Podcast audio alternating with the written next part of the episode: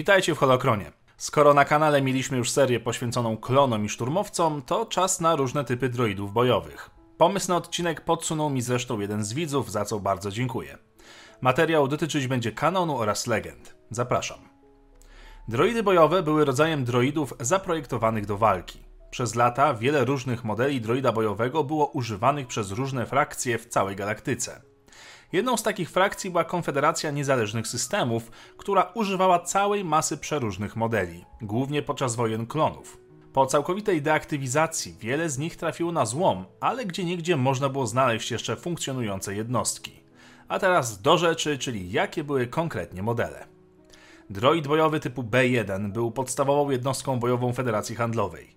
Większość droidów tego typu była wyposażona w karabiny blasterowe E5. Niektóre dzierżyły karabiny snajperskie czy wyrzutnie rakiet. W plecy miały wmontowane specjalne plecaki z baterią zasilającą oraz lokalizatorem. Były w głównej mierze typowym mięsem armatnim z niewielką inteligencją i motoryką podobną do przeciętnego człowieka. Można by tu wyróżnić kilka odmiennych jednostek i będzie to droid strażnik, często reaktywowany model przeprogramowany jako osobisty ochroniarz, droid pilot, jak sama nazwa wskazuje, specjalizujący się w pilotażu jednostek, które wyjątkowo tego wymagały i nie były zdalnie kontrolowane przez resztę droidów. Droid morski, czy też podwodny, czyli jednostka operująca pod wodą, dostosowana do poruszania się i walki w głębinach. Oraz droid dowódca, czyli OOM-9, mający poszerzone kompetencje i namiastkę samodzielnego myślenia. Super Droid bojowy B2 to ulepszona wersja droida bojowego B1 zaprojektowana przez Unię Technokratyczną. Ci z Was, którzy grali w Republic Commando, wiedzą, że to twardy i mocny przeciwnik. Posiadał wyjątkowo twardy pancerz i był nieco inteligentniejszy od modeli B1, jednak nie posiadał jego umiejętności pilotażowych ani możliwości skutecznego używania różnego rodzaju broni ze względu na brak odpowiedniej koordynacji ruchowej. Wyposażono go także w znacznie bardziej agresywne oprogramowanie. I tutaj również mamy różne warianty i są to antypowietrzny, czyli jednostki mające zestrzeliwywać wrogie statki, B2 Basso Droid, czyli jednostki do walki bezpośredniej wyposażone w cztery kończyny z piłami, B2 Chainsaw Droid, model podobny do poprzedniego, ale posiadający jedynie dwie wielkie piły mechaniczne. B2 Grapple Droid. Droidy te przeznaczone były do walki wręcz przede wszystkim z Jedi uzbrojonymi w miecze świetlne. Ręce były wyposażone w naelektryzowane kleszcze. B2HA został wyposażony w wyrzutnie torped skuteczne przeciwko piechocie i przy niszczeniu silnie ufortyfikowanych przyczółków. Dodatkowo miał rozszerzoną inteligencję. B2RP z kolei nie różnił się praktycznie wcale od zwykłych modeli B2. Jedyną różnicą był wmontowany w jego ciało plecak rakietowy, który pozwalał mu na walkę w atmosferze planety oraz przestrzeni kosmicznej. D60 to wariant droida B2, który został w całości zaprojektowany przez Federację Handlową, mimo że był jawną kopią projektu Unii Technokratycznej. Oprócz wyglądu praktycznie niczym się nie różnił. D90 miał być ulepszoną wersją modelu D60, jednak w wyniku ataku na fabrykę produkcję tego modelu zawieszono i już nigdy do niej nie powrócono. Kawalerzysta Orej to próba separatystów na zwiększenie prędkości poruszania się droidów B2 poprzez umieszczanie ich na orajach i wyposażenie ich w miotacze ognia. Mortar Droid to jednostki specjalizujące się w niszczeniu pojazdów naziemnych wyposażone w moździerze. Super droid bojowy Omadun, czyli jednostki wyposażone w miotacze broni biologicznej w postaci gazu bagiennego. Wyposażone w śmiercionośną broń droidy okazały się niezwykle efektowne przeciw piechocie organicznej. Ponieważ jednak Republice udało się dosyć szybko opracować antidotum na truciznę, ich dalsza produkcja stała się zbędna. Wracamy do głównej listy i oto kolejny model, czyli ultrabojowy droid B3, który był znacznie bardziej zaawansowany technicznie niż dwa wcześniejsze modele z tej serii, tyle że był jedynie prototypem, choć wziął udział w paru walkach. Do swojej dyspozycji miał wyrzutnię rakiet załadowaną pociskami samonaprowadzającymi, do prawej ręki przymocowany miał miotacz płomieni, natomiast do lewej działko plazmowe. Po bokach korpusu umieszczono dwa szybkostrzelne działka blasterowe.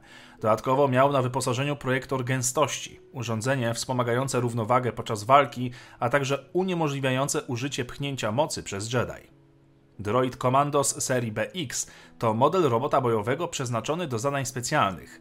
BX potrafiły zmieniać swój macierzysty głos na inne dźwięki z otoczenia. Potrafiły podszyć się pod swoich wrogów, aby skutecznie przebrnąć przez bazy nasłuchowe żołnierzy klonów. Były to najbardziej inteligentne jednostki z armii separatystów. Droidy komandosi doskonale władały bronią białą, jak również bronią dystansową.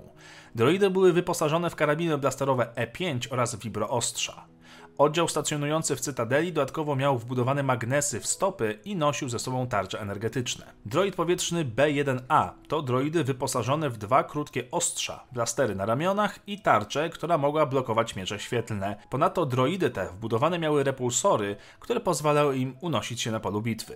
Droid sabotażowy Pistoeka, znany też Buzz Droidem, to model droida sabotażowego o małych rozmiarach. W trakcie bitwy wypuszczane były one w przestrzeń kosmiczną bądź wystrzeliwane w rakietach w kierunku celu. Kiedy natrafiły na jakiś statek, osiadały na jego powierzchni i niszczyły najważniejsze części maszyny oraz odsłonięte droidy astromechaniczne. Droid NR-N99 typu Pursuer, znany też jako droid czołg, to automatyczny gąsienicowy pojazd bojowy. Podczas wojen klonów czołgi były wyposażone w działa jonowe i ciężkie działa laserowe. W wersjach specjalnych montowano także wyrzutnie rakiet, torped samonaprowadzających lub granatów termicznych.